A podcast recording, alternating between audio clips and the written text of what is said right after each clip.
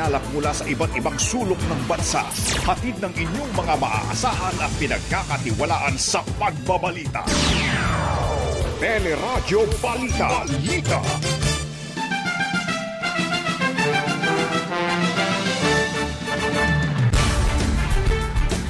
Siksikan ng mga namamasyal sa Dolomite Beach, pinangangambahan ng Department of Health na maging super spreader ng COVID-19. Bagong mutation ng Delta variant, tiniyak na hindi pa nakapapasok sa bansa.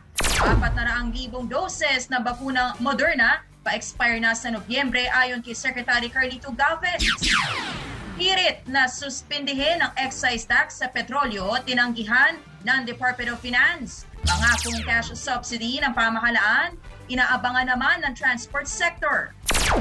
Pamilya ng ilang pang namatayan sa drug war humiling sa DOJ na repasuhin ang kaso ng kanilang kaanak.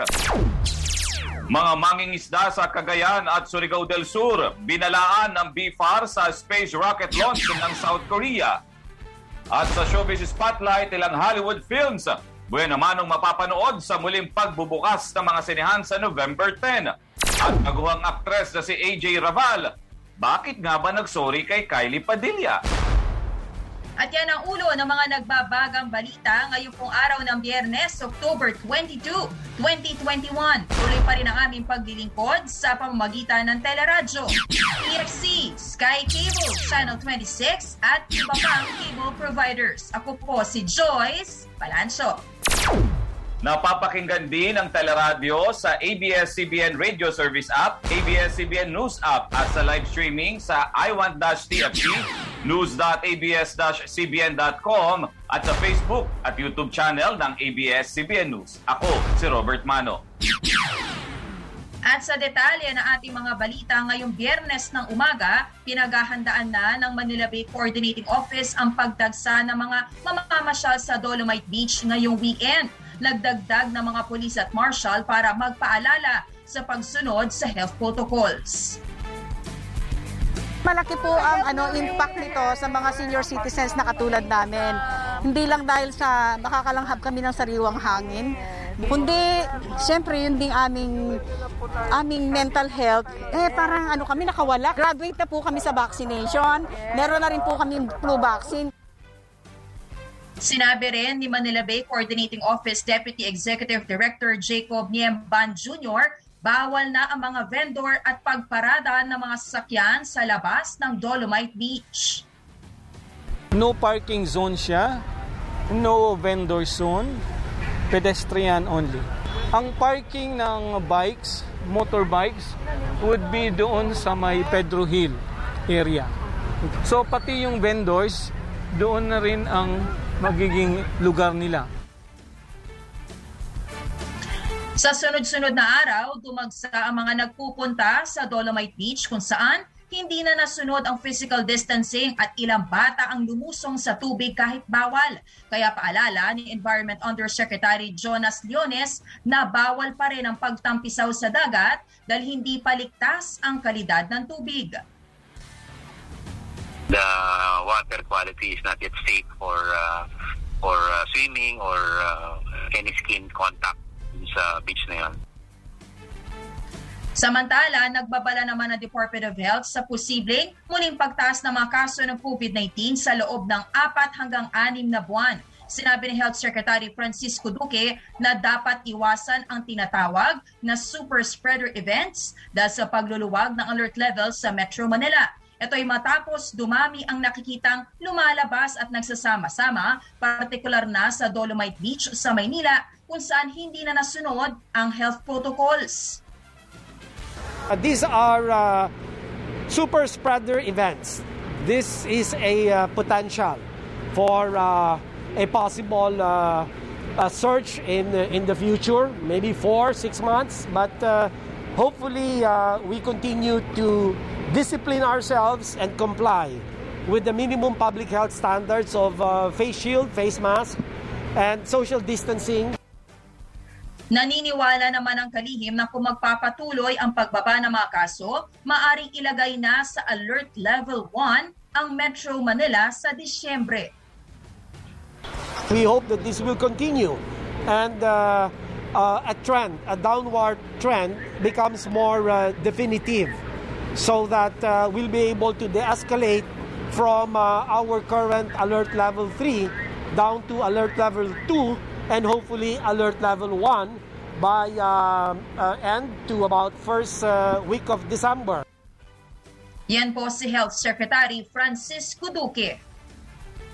Sisimulan na ngayon ang phase 2 ng pagbabakuna sa mga menor de edad na may comorbidity sa Metro Manila. Pero isa sa gawa muna ito sa piling vaccination sites na karamihan ay mga ospital maliban sa Marikina Sports Complex, SM Mega Mall at Oreta Sports Center. Hiniling naman ni Marikina Mayor Marcelino Chodoro na isama na rin ang pagbabakuna sa mga 12 anyos pataas na walang comorbidities dahil maraming COVID vaccines pa ang hindi nagagamit sa bansa.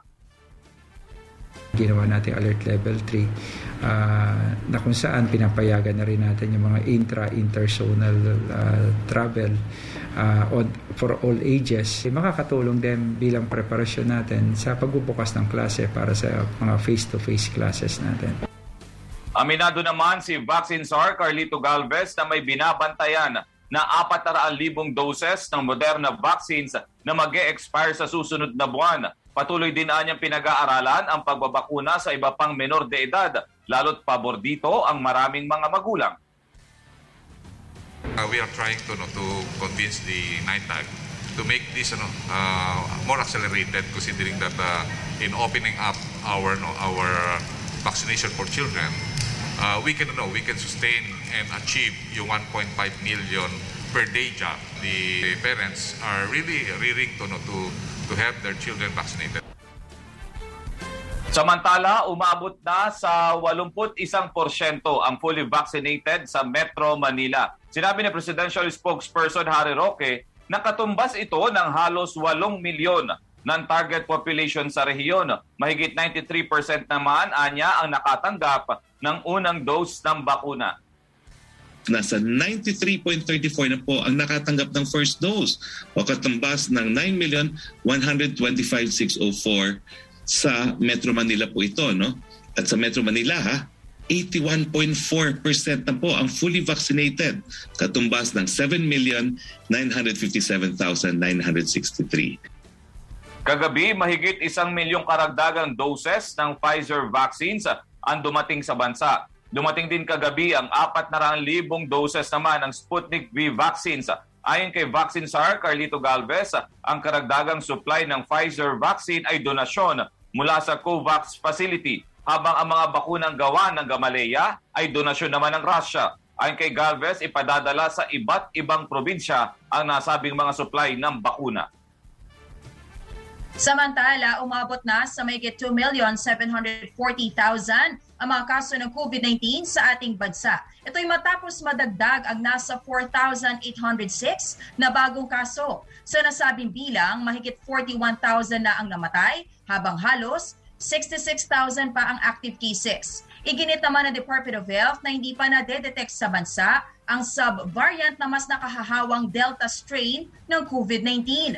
Ayon sa DOH, pinag-aaralan pa ang epekto ng AY 4.2 variant na na-detect sa United Kingdom at sa iba pang mga bansa sa Europa. Sa kabila nito, pinapayuhan ng publiko na mag-ingat at sumunod sa health protocols para mapigilan ang pagkalat ng sakit.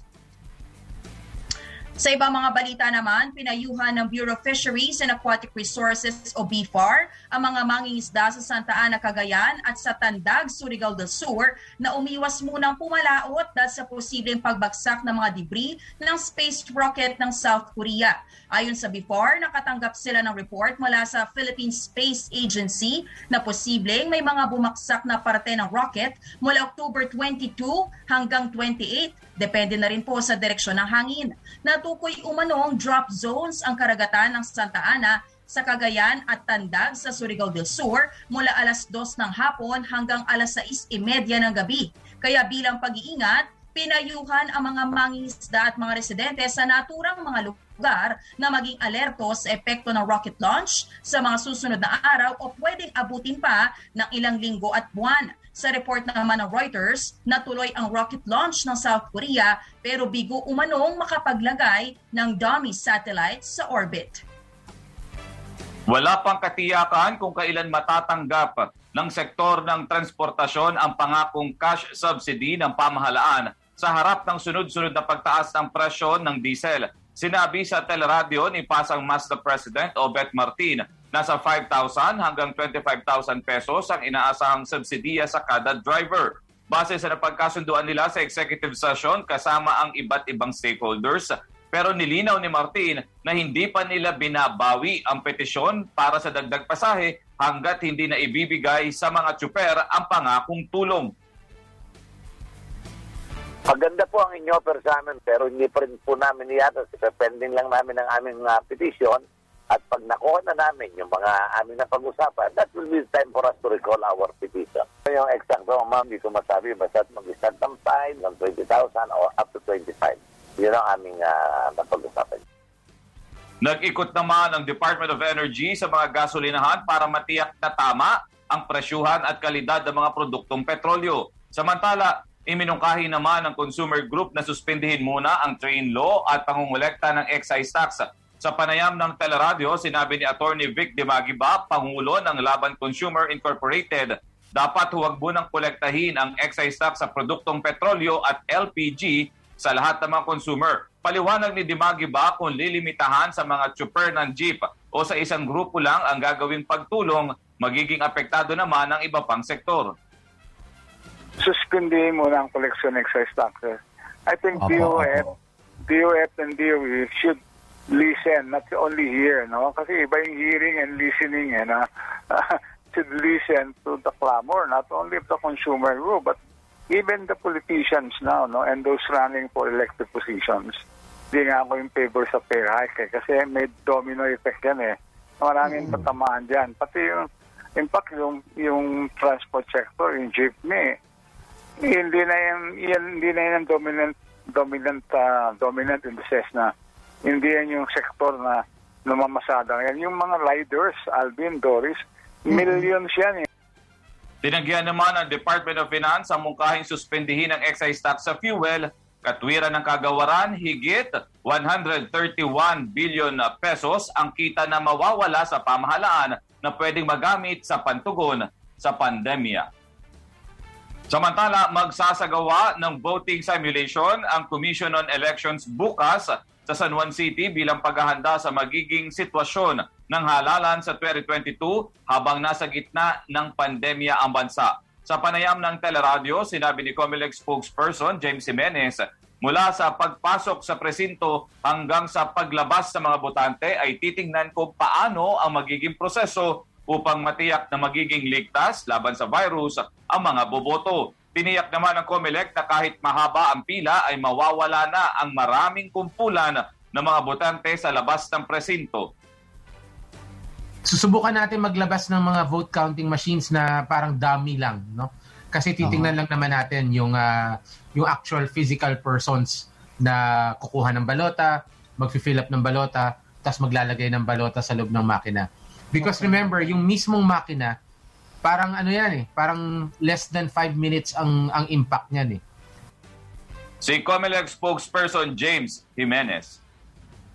Naaalarma ang grupong Right to Know Right Now Coalition sa panukalang amyendahan ang batas kaugnay sa Statement of Assets, Liabilities and Net Worth o SALN. Sa panayam ng teleradyo, sinabi ni Attorney Irene Aguila, ang lead convener ng koalisyon, nakakabahala ang pag-amyenda sa SALN dahil tinatanggal nito ang karapatan ng publiko na magtanong, magpahayag at malaman ang impormasyon sa yaman ng mga opisyal ng gobyerno.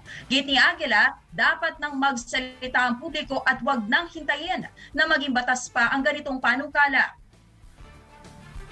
Ayaw mo magdeklara, ayaw mo magbukas ng bank records, ayaw mo magsabit ng SALN, ayaw mo magsabi ng health, state of health mo, huwag kang tumakbo, huwag kang magpa-appoint. Dami namang pwedeng gawin iba. Correct. Kung hindi mo kaya yung um, yung kaakibat na responsibilidad, natatakot ka sa privacy mo, sa tingin mo, sobra-sobrang hinihingi sa'yo, huwag kang tumakbo. Hindi naman ikaw pinilit tumakbo. Iginit din ng ilang grupo na tila pagkitil sa kalayaan ng mga ordinaryong mamamayan, gayon din sa kalayaan sa pamamahayag, ang naturang pag-amyenda sa batas dahil sa isinusulong na pagmumulta at hanggang limang taong pagkakakulong sa makukwestiyon at magkokomento sa mga salin ng opisyal ng gobyerno. Tingin natin, this is very harsh and this will uh, run counter to a constitutionally guaranteed right. It is a problem for for the press kasi uh, restricted na yung access mo and there's this uh, there's this prospect na you could be penalized for commenting on on sal- on these documents uh, whatever that means kung ano man yung commenting na yun it's di ba it's so vague na parang it is uh, yun so, basically you're taking a risk by reporting Yan po sinabayan muna Representative Carlos Zarate at National Union of Journalists of the Philippines Chairman Jonathan De Santos. Samantala, tiwala naman ng Malacanang na hindi magkukulang sa tauhan ang mga ospital sa kabila ng pag-alis sa bansa ng maraming healthcare workers. Sinabi ni Presidential Spokesperson Secretary Harry Roque na may cap o limitasyong 6,500 sa bilang ng mga healthcare workers na maaring ipadala sa ibang bansa. Inaasahan din anyang mapupunan ang mababakanting pwesto sa mga ospital naniniwala naman po tayo na sapat tayo na meron tayong sapat na graduate at mga board, mga board passers para palitan po yung mga pwesto ng mga nurses na mag-abroad. Uh, Sinasabing maraming healthcare workers ang nag-resign dahil sa mababang sahod at mabigat na trabaho dahil sa pagdami ng mga kaso ng COVID-19. Hiniling sa Department of Justice na imbestigahan din ang iba pang kaso ng namatay sa police operations sa ilalim ng war on drugs. Kabilang dito ang kaso ng 17 anyos na si Darwin Hamoy na namatay umano sa bypass operation sa Quezon City noong 2016. Ayon kay Marisa Hamoy, walang nangyaring bypass operation at hindi nanlaban ang kanyang anak. Doble yung saya sa kasakit. Natuwa po ako na matanggap ko yung anak ko. Eh, mas lalo palang masakit kung kasama, kasama mo siya. Kasi doon mo maramdaman na kasama mo nga siya pero apo na. Nanindigan si Pangulong Duterte na handang akuin ang pananagutan sa war on drugs. Ayon sa Pangulo, handa siyang makulong pero haharap lang siya sa mga korte ng Pilipinas. Ginawa ng Pangulo ang pahayag matapos ilabas ng Department of Justice ang drug war review at nakaambang investigasyon ng International Criminal Court. Ay si Bato na nervyos kasi kasali siya doon sa tukhang niya. Pero huwag kang mag-alala. If there is any person who is going to prison, it would be me. But it should be a Filipino court manned by a Filipino judge and me prosecuted by a Filipino prosecutor. Nanawagan ng environmental group na Eco Waste Coalition sa publiko na iwasan ang pagkalat sa mas maagang o pagkakalat sa mas maagang pagbisita sa mga sementeryo ngayong papalapit ang undas. Ito'y matapos si anunsyo ng IATF na sarado ang lahat ng sementeryo, Memorial Park at mga columbarium mula October 29 hanggang November 2. Hinihikayat ang mga dadalaw sa mga yumaong mahal sa buhay na magbaon ng reusable na lalagyan para sa pagkain at tubig upang maiwasan ang single-use materials na mga basura. Umaapela rin ang EcoWay sa mga kandidato na sa paparating na halalan na irespeto ang panahon ng undas sa pamamagitan ng pag-iwas sa pamimigay ng election campaign paraphernalia sa, sa mga lugar na malapit sa mga sementeryo. At abangan sa aming pagbabalik, budget hearing ng Senado na uwi sa bangayan ng dalawang paksyon ng PDP laban. At ilang negosyo, mandatory ang pagbabakuna ng mga empleyado batay na rin sa resolusyon ng IETF. Detalye sa pagbabalik ng Teleradyo, Balida.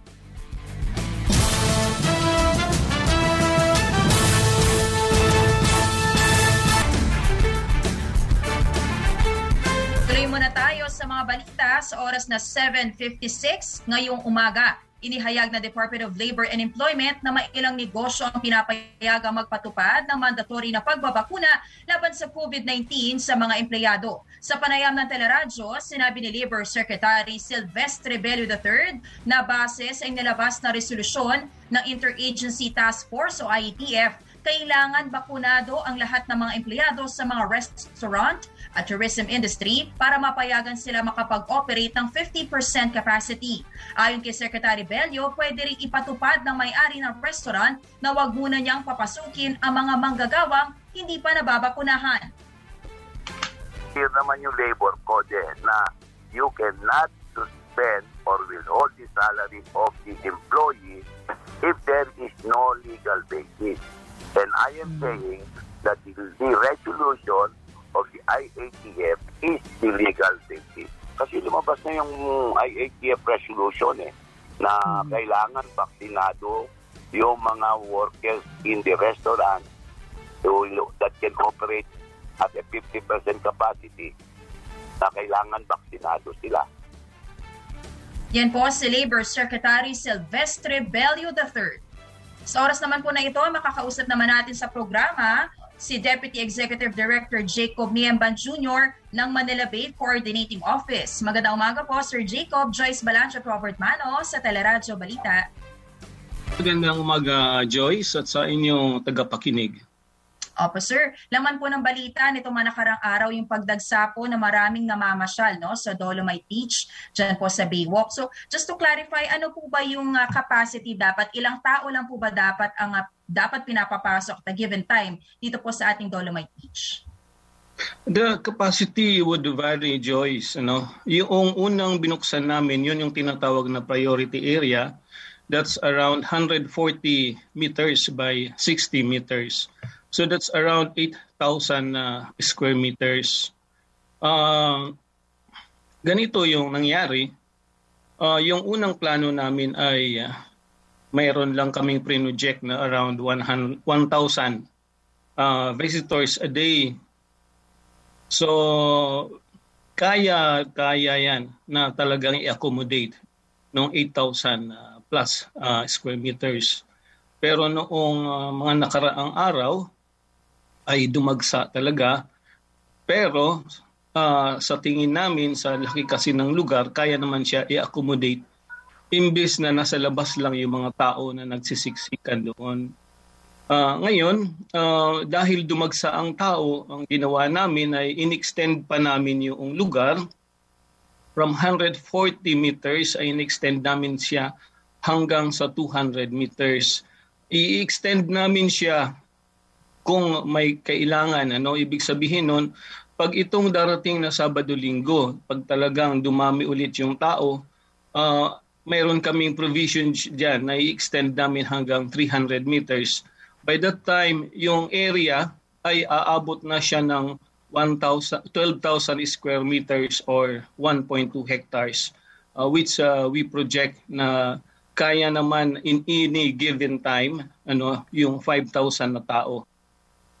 Mm-hmm. And just to clarify, uh, uh, Sir Jacob, no, pwede ba ang mga bata, ang mga menor de edad dito sa loob ng Dolomite Beach? Based sa uh, nilabas na advisory ng IATF, ano, yung mga bata ay pwedeng lumabas kung kasama ang kanilang mga magulang at uh, kung uh, pupunta sila sa essential services at kung uh, mag-ehersesyo sila sa labas. Uh, pumapasok yung mga bata at the moment na kasama ang kanilang mga magulang at nag-ehersesyo yung mga bata dyan. Nakikita ninyo na naglalaro sila. So yung paglalaro sa tingin namin ay parte yan ng pag-ehersesyo. Kaya lang sa amin, uh, uh, sa side namin, we are imposing yung minimum health standards So, uh, yung mga bata ay talagang kailangan ay naka-face mask. Mm-hmm. Opo. At marami pong mga ipinagbabawal. Tama po ba? Meron kami nabasa news item. Bawal na po yung mga nagbebenta around the Dolomite Beach? Noong uh, araw, unong unang araw kasi Joyce, uh, yung aming uh, traffic flow ano na ginawa ay para lang talaga sa hanggang isang libo. So pinayagan namin na magkaroon ng uh, parking sa tapat ng Dolomite Beach. Pero yun nga, hindi namin inaasahan na dumagsa yung, yung uh, mga tao. So nagkaroon kami na ang adjustments. Uh, as of today, ano, starting today, uh, ang kanilang uh, parking na ano, nung mga bikes, napakaraming bikes at saka motorbikes, ay hindi na sa tapat ng Dolomite Beach, kundi doon na parte sa May Pedro Hill. Ganon din yung aming pakiusap sa mga vendors kasi nagsiksikan sila doon sa tapat na yun yung uh, congested area na nangyayari at doon yung uh, mayroon na uh, pwede magkaroon tayo ng uh, hindi magandang uh, pangyayari. So pati yung vendors ay imumove natin sila doon sa May Pedro Hill.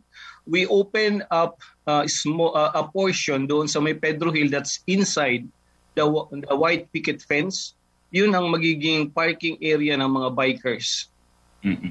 Sir Jacob, dun sa initial po, ano si Robert po ito, dun sa initial po na pagbubukas ng uh, ng sa may Dolomite Beach na ito at sa ina inaasahan ninyo na pagdagsa ngayong weekend, may mga modifications po ba kayo na gagawin kung ilang tao lang yung pwede sa loob o kaya ipagbabawal yung certain group or kaya lilimitahan yung pagpasok, may time frame lang kung gaano sila katagal sa loob? Uh, ganito, uh, Robert. Unang-una, ang instructions ni Secretary Simato ay uh, kaya niya pinabuksan itong uh, uh, Manila Baywalk Dolomite Beach ay para magkaroon uh, ang tao ng lugar no na ma-enjoy nila itong uh, beach area sa Metro Manila uh, para makita rin nila yung ginawa ng DENR at saka yung mga kasama namin ng mga agencies sa tinatawag na beach nourishment uh, project na kung saan ay nilinis natin itong maduming lugar dati. So ang gusto ni Secretary ay mag-enjoy talaga yung tao lalo na na uh, sa panahon ng pandemic ilang lockdowns na. So ganito yung aming projections based din sa, sa experience namin for the past five days. Uh, una, sa kanyang capacity. So habang dumadami ang tao, uh, ang gagawin naman namin ay i-extend namin yung area para yung capacity ay ma-absorb niya. So from 140 meters, tatakbo muna yan ng, ng uh, 200 meters. Okay? From 200 meters, kung talagang dadagsa pa yung tao, magbubukas kami hanggang 260 meters. From 260 meters na dadagsa ulit ang tao, magbubukas kami hanggang 300 meters. That's the maximum na. Kasi yung lugar dyan ay hindi pa talagang tapos itong mga papuntang 140 meters to 300 but it can accommodate people ano uh, mayroon ng gray sand beach diyan ngayon itong weekend na ito ay posible yun. Worst case scenario na tinitingnan namin kung talagang dumagsa ang tao ano in given in in in in in, in a given time. Mm. Ang mangyayari ay uh, magpapalabas uh, kami ng tao, magkikiusap kami. But alam mo Robert at saka Joyce, sa experience namin for the five, past five days, moving kasi ang tao diyan, revolving Mm-hmm. They come and go. Hindi yung nag stay sila ng uh, halimbawa uh, tatlong oras. Hindi, hindi. Ang, ang, ang mga maximum dyan ay 1 to 2 hours. Ang talagang pinakamatagal lang na nag-stay sila, ito yung 5 o'clock hanggang 6 o'clock. Mm-hmm. So, halimbawa, ang pinakamataas namin na uh, experience na dumating ang tao sa isang araw ay noong Monday. 21,000 ang dumating sa buong araw na yan. Pero ang around 5,000 to 7,000 yan, ito yung oras ng uh, ah, 5 to 6 o'clock. So itong sinasabi ninyo na to dahil mag extend kayo ng pas, mas lalawakan yung area, depende po sa dami ng tao, ibig sabihin, hindi nyo pa rin lilimitahan yung oras ng pagbisita nila want to sawa pa rin kung hanggang gusto nila na maghapon doon, they can stay there hanggang maghapon, maghapon so long as may physical distancing at sumusunod sa minimum health protocols. tama ka Robert kasi iyan ang gusto mangyari ni Secretary Simato na i-enjoy nila yung lugar at nakita rin naman namin na talagang nag enjoy sila sa lugar dahil yung simoy ng hangin ay simoy dagat na siya at saka yung mga tao ay nagpapaaraw na sila uh, masarap naman talaga dyan mag-stay so pinababayaan namin sila na mag-stay sila so ang ginagawa namin ganito based on experience again mas maganda na nasa loob sila ng Dolomite Beach kisa nasa labas sila. Mm-hmm, Kasi doon mm-hmm. sa labas, mas masikip. Uh, mm-hmm. Doon nagkakaroon ng congestion. Samantala dito sa loob ng Dolomite Beach, mayroon elbow room sila. Uh, nakakagalaw sila kahit ganong karaming tao. So mas pinili namin yan. Ano, nakita namin yan in actual na mas maganda na nasa loob sila. Bukas yung aming mga gate, both entrance at saka exit para malaya silang pumasok at saka lumabas. Mm-hmm. Sir, ano na lang po ang inyong tugon naman sa Department of Health kasi meron silang pangamba na baka naman maging super spreader event, no? Itong uh, pagbisita ng mga tao sa Dolomite Beach.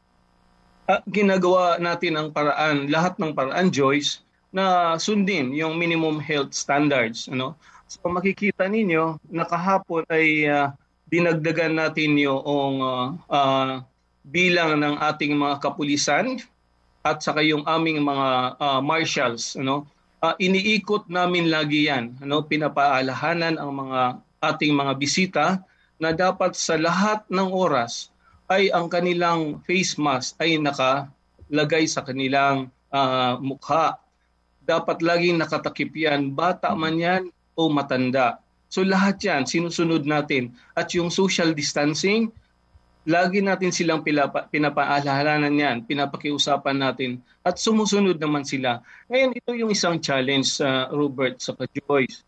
Uh, yung iba kasi na nakikita natin dyan na parang mayroon na uh, kumpulan, ito kasi yung mga pamipamilya, grupo-grupo. So parang bubbles na sila. Mm. So yun yung challenge namin. Paano sila pakiusapan? Pero sinasabi naman kasi nila, dahil pamilya nga sila, ang hirap na talagang hiwa-hiwalay namin sila. So pinapakiusapan na lang namin sila na kung po pwede kung mayroon kayong dalang face shield, no, ilagay ninyo at yung face mask. Lagi yan. Uh, kahapon ay may talagang stricto na kami, sinabihan namin sila, warning, ano, kapag nakita namin bata man o matanda na hindi nakalagay yung face mask, binibigyan namin sila ng warning. At kapag hindi nila sinunod ay pinapalabas namin sila. Mm-hmm. Pwede po ba ninyong uh, possibly consider na i-require na lang no na dapat po mga bakunado na lang yung pwede makabisita sa Dolomite Beach. Although I know yung epekto naman din ito, yung mga bata hindi na rin po talaga makakapasok. Just to add no um, some layer of uh, protection sa mga bibisita po sa Dolomite Beach. Tama ka dyan, Joyce. Ano? Uh, salamat dyan. Uh, mas maganda talaga na bakunado. Ano? Uh, para naman ay talagang lahat ay uh, ay protektado. So susundin namin yung iyong uh, uh, mungkahi na yan. Ano? Pero sinasabi rin namin yan, uh, as much as possible na bakunado nga sila, lalo na po ano, yung mga elderly. Mm-hmm. Sige po, uh, maraming maraming salamat po Deputy Executive Director Jacob Niemban Jr. mula po sa Manila Bay Coordinating Office. Salamat po sir sa inyong oras. Salamat Joyce at salamat Robert. Salamat po. At gayon po, makakausap naman po natin si Director Eduardo Gongona ng Bureau of Fisheries and Aquatic Resources o BFAR. Sir, magandang umaga po, Robert Mano at Joyce Balancho. Ah, good morning, sir. Ed Gongona lang po ng Bureau of Fisheries and Aquatic Resources. Uh, magandang umaga, Ma'am Joyce and Sir Robert ng Teleradyo Balita. Good morning po. Good morning po. Sir, meron daw po kayong abiso sa mga manging isda, lalo na dyan sa may northern part po ano, ng uh, Luzon? Ah, uh, Ma'am Joy saka si Robert, nung isang araw, October 20, ay nakatanggap ang Bureau of Fisheries and Resources ng information mula sa Philippine Space Agency tungkol sa planong pagpapalipad ng Korea Aerospace Research Institute ng space rocket nitong Nuri kahapon, no? So, ayon sa PILSA, ang launch na ito ay may dalang banta ng falling rocket, debris sa mga bangka, barko, aircraft, at iba pang sasakyang dumaraan sa mga natukoy na drop zone. Mm-hmm. Ang natukoy na drop zones na to ay, ma, ay 730 kilometers from Santa Ana, Cagayan, no? And 383 kilometers mula Tandang, Surigao del Sur. Ibig sabihin, beyond ito ng ating uh, exclusive economic zone, no? Ah, malayo po siya, pero ah, pwedeng magbanta kung merong mga dumaraan ng mga bangka doon, fishing vessels, ah, ah, mga barko, and ah, yung mga aircraft na dadaan po doon. Kaya nga, upang masiguro ang kaligtasan ng atang mga mangingisda, ma- kahit na malayo po siya, agad na naglabas ng public advisory ang DAB PAR upang abisuhan sila na iwas, iwasan muna ang mga natukoy na katubigan ito sa October 21 mula 2 o'clock ng hapon hanggang 6.30 p.m. on October 21. Ah, At yung, yun, no? yung, yung, yung period na yon sir, na binabanggit po ninyo, Director, na, na dapat nilang iwasan, hindi naman siya ganun kahaba, tama ba? Para naman hindi sila makapangisda o maapektuhan yung pangingisda nila. Malayo po siya sa ano sa mga pangisdaan natin sa eastern seaboard natin eh. kasi nasa Pacific side siya eh.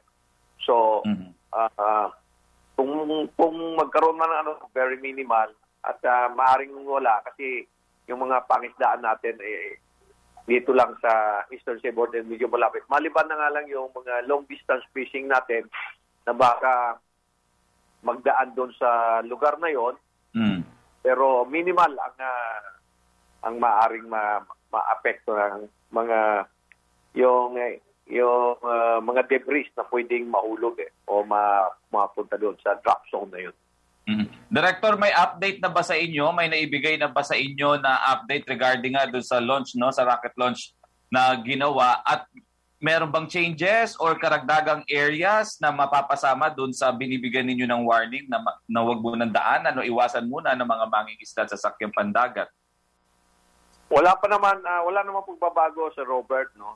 Doon pa rin sa 730 kilometers sa east of Santa Ana, Cagayan at down 383 kilometers east of Tandag, Surigao del Sur. Ah, so ah, nasa Pacific side diyan, wala pa namang pagbabago. Kaya yun pa, yun pa rin yung kung ano yung advisor na linabas po namin na sinabi ng PhilSA, yun po ang yun po ang ah, wala pa rin pagbabago po. Sige po, ulitin ko lang, ah, Director, ano, para sa kapakanan ng ating mga mangingisda, ang binibigay ninyo na petsa, kailan po, anong, kailan po, simula po kailan at hanggang kailan yung dapat nila na iwasan yung areas na yan mula October? Ah Hello? Opo, go ahead, Director. Ito ay ma mula ito sa October 21 actually kahapon yun eh.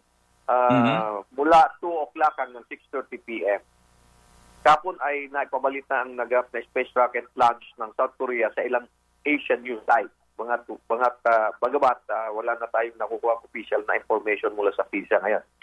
Pero gaya po ng nabagit sa ating public advisory, kinakailangan pa rin mag-ingat at magmatsyag ating mga mangingisda at mga residente sa mga baybaying komunidad malapit sa drop zone sa mga posibleng tipak mula sa rocket launch na maaaring mapatpad sa kanilang ulaga ilang araw, linggo o buwan mula ngayon. Parang ganon. Opo. Director Eduardo, ano po ang nakikita ninyong ah, number of fishermen no, na maapektuhan nito? Kasi pangkabuhayan din po nila ang maapektuhan dito po sa inyong advisory. Ngayon po kasi ay ah, ah, yung Eastern Seaboard natin ngayon, kukunti lang talaga ang pupu- pumupunta po ngayon kasi ah, medyo ito yung panahon na violente yung dagat ng ah, Pacific side eh, ah, ng Eastern Seaboard natin, Pacific Ocean eh. So, ah, pag tinitingnan natin kung mayroon man, very minimal lang. Ang mga malalaking ah, sasakyan lang talagang lalabas niyan dyan sa Mhm. Eastern Seaboard because of the water nga ma masyadong makwan ngayon eh. Ah, matataas ang alon, malakas ang you know, ah ang kwan namin ay medyo violent eh ang ah, Eastern Seaboard natin ngayon. So, ang sa ma- maliban doon sa drop zone na yon ng tinukoy ng PILSA ay ligtas na ma, maka, makakapangista ang ating mga mangingisda maliban lamang kung masama ang panahon. Opo. So, yun. At just to clarify, dun, dun, dun lang din po sa oras na inyo pong nilagay, no, na which is 2 p.m. to 6.30. Itong oras po Opo. ba na ito, ah, Director, hindi naman po ma, i- ma-increase o mataas yung ah, fishing activities ng ating mga kababayan sa mga lugar po na yan? Hmm, Gaya po nang uh, nasabi ko, eh, talagang ah, malayo po yung uh, drop zone na yon sa mga pangisdaan natin dito sa may ah, eastern seaboard natin, yung Pacific side. At saka maliban sa ah, ah, ang nakikita namin kunti lang talaga ang lumalabas na mangingisda ngayon. Kung lumabas man, malapit lang sila sa shoreline kasi nga ay medyo malakas ang mga alon ngayon sa eastern seaboard. Parang ganun eh. Mhm. And At ah, nandun sa kami- advisory niyo, sir, pwede pong umabot pa ng at least a month, no? After nung rocket launch na posible, meron pang mga um, ah, mahulog na mga debris sa mga lugar po na inyo nabanggit. So hanggang October 28 po, kailangan po ay ah, panatilihin nila yung pag-iingat sa mga lugar na yan? Ah, yes ma'am, kasi baka meron ma, ma mapupunta ng mga tipak na debris, no, sa lugar na 'yon. Kaya ah, kailangan talaga na ano, pag ah, ah, maging maingat lang at baka baka ah, alam mo na, ang, ang, ang baka may may mahulog pa o ma, mapadpad na mga debris doon sa lugar na yun. Kaya mag-ingat lang po. At, ah, yes, ma'am. Oh. Opo. Hello? Ah, on another topic na po, just very quick po, Director ah, Eduardo Gongona, kamusta po ang supply ng ating mga ah, isda ngayon sa merkado? Meron pa po ba tayo nakikitang kakulangan? Ah, yes, ma'am. Ah, right now kasi ah, ito yung panahon nagsisimula yung off-fishing season because of conservation measures, no? So, some major areas, major fishing areas dito sa Pilipinas ay ah, bawal mangisda dahil nga sa ah, kailangan yung mga isda ay mag-spawn, mangitlog, and then yung mga maliliit lumaki para ah, pag dating ang tamang panahon, yun ang time na open fishing season, mahuli sila, di ba? Kasi ngayon eh, nag spawn sila. So, ang ang naapektuhan, kalimitan dyan, yung mga local producers natin doon sa major areas na yon. Kaya nga ang ginawa natin ay ito yung panahon na talagang ah, nag-harvest yung ating aquaculture.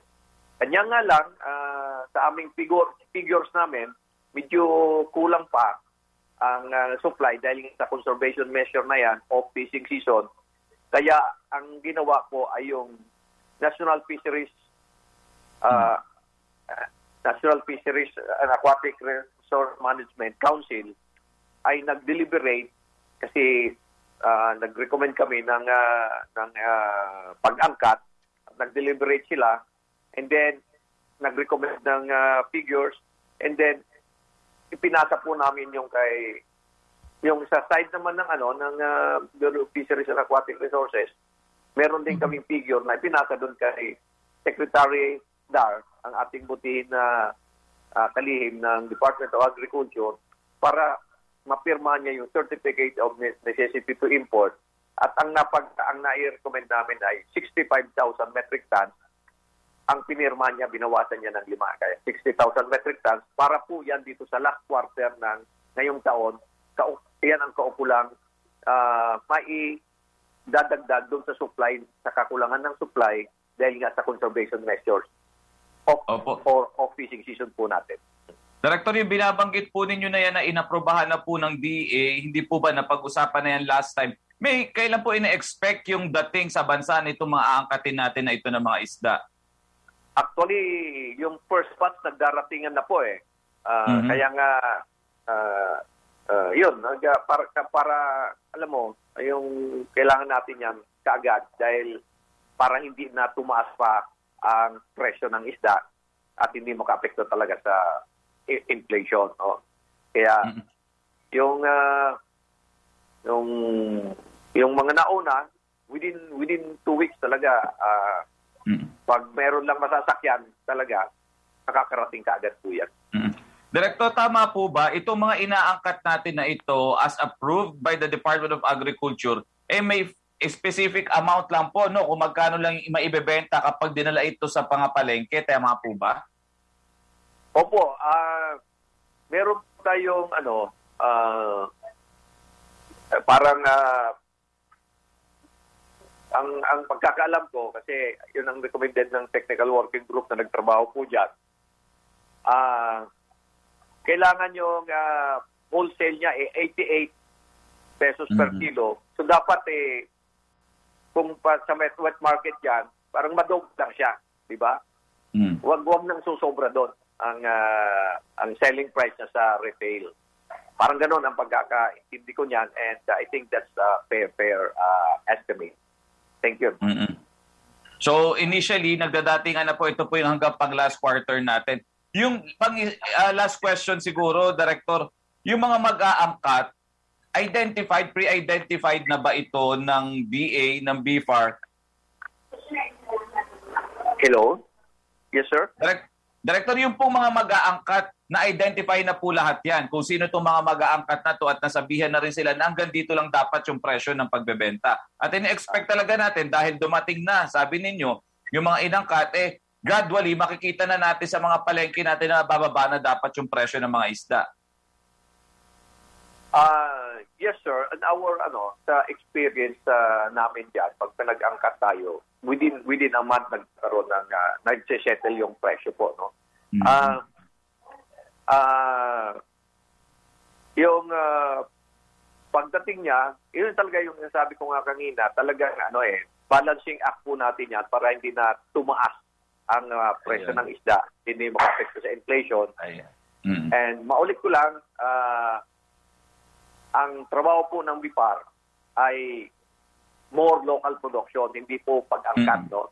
Kaya, nire-recommend lang po yan pag ah, na-determine ng ah, ating ah, technical working group, na-determine ng NFARMC, at na-determine ng ibang grupo na kailangan talaga na, na, na magkaroon tayo ng additional supply. Pag hindi yun naibigay ng, ano, ng local production, ng capture fisheries and ah, aquaculture, kailangan po tayo mag-angkat. And therefore, uh, mag-aangkat tayo. Pero ang Ayun. trabaho po namin ay more local production and less importation. Ayun. Thank you. Director Eduardo Gongona ng Bureau of Fisheries and Aquatic Resources o BFAR, maraming maraming salamat po sa inyong oras. Good morning po. Salamat sa Teleradyo Balita, Ma'am Joyce and, Ma- and Sir Robert. Uh, mabuhay po kayo. Thank you po. Salamat po. Samantala, sa ibang mga balita naman, nauwi sa sagutan na mag-aibang paksyon ng PDP laban ng pagdinig ng Senado sa umano'y anomalya sa wholesale electricity spot market o yung WESM. Sa hybrid hearing para sa panukalang budget ng Department of Energy, ibinulgar ni Senator Manny Pacquiao ang umano'y katiwalian sa operasyon ng WESM. Isinisiri nito kay Energy Secretary Alfonso Cusi kung bakit mataas ang singil sa kuryente. Habang busy itong uh, ating kalihim ng DOA na si Alfonso Pose sa pamumulitika, lalong dumadat, dumadalas ang matiling ng sulok ng bansa. Tuloy-tuloy din ang pagtaas ng presyo ng ating kuryente. Ang mas masakit, Mr. Chairman, ay ginawa pang uh, racket ng mga magkakamag-anak, magkakaibigan at mga uh, magkakampi ang pag, uh, pagpatakbo sa ating elec- electricity spot market. Ayon pa kay Pacquiao, modus ang pagtatayo ng mga bagong kumpanya na may maliliit na kapital at walang kakayahan.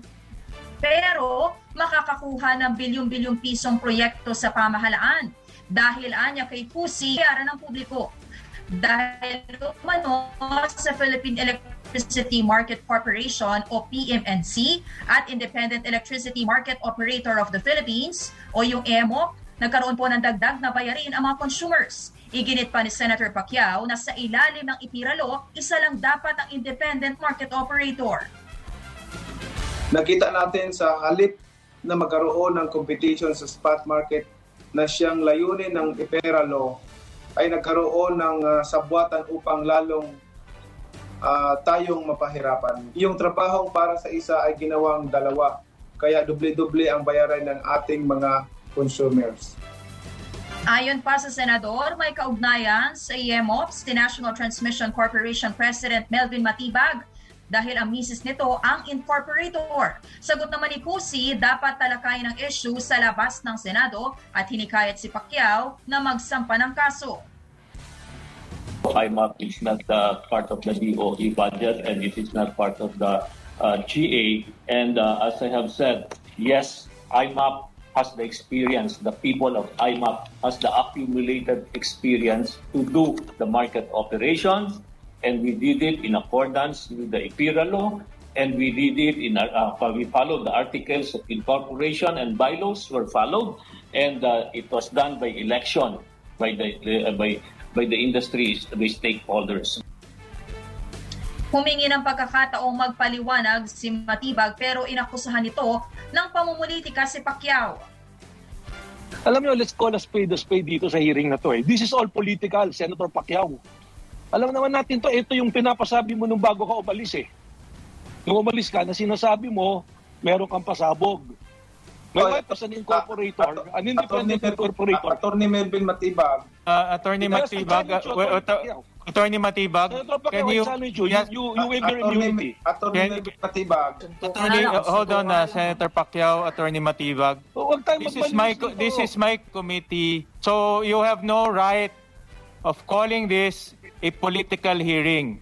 You're out of order. You're no longer recognized. We've given you a chance to answer the policy questions, but instead, you insulted this committee by calling this a political hearing. Dahil dito, tinanggal ng komite sa hybrid hearing si Matibag. So, you have declared Attorney Matibag uh, out of order. So, how do we implement it? We keep him um, muted for the rest of the meeting? You should uh, leave this hearing. Ah, okay. Um, so, We will now uh, we will um, uh, remove him from the uh, WebEx uh, um, list. So I'm directing the committee secretary to remove Attorney Matibag from the list here in WebEx. He's out of order. Humingi naman ang paumanhin si Kusi sa naging asal ni Matibag na siyang tagapagsalita ng PDP Laban, Kusi Wig. Ilang pantampok na balita sa pagbabalik ng Teleradyo Balita.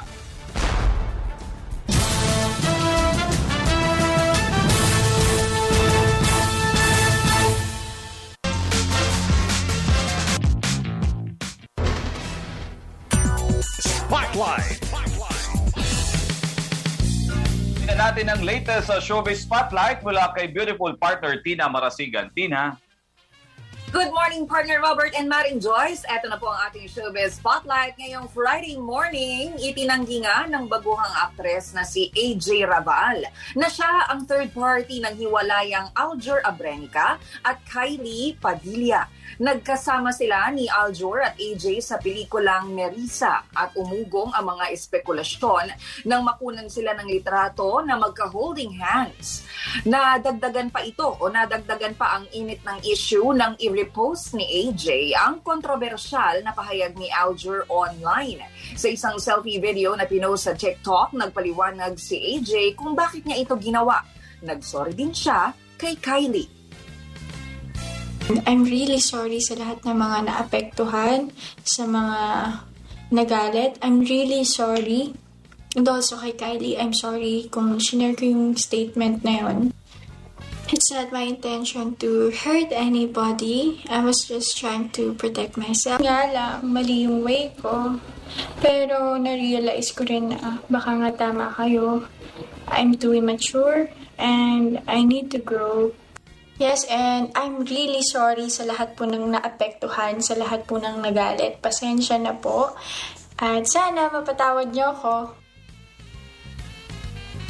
Okay, good vibes lang tayo dahil Friday na, partner Robert and Maring Joyce. Happy weekend sa inyo ha. Mag-iingat at kung manonood kayo ng sine, bawal kumain sa sinehan.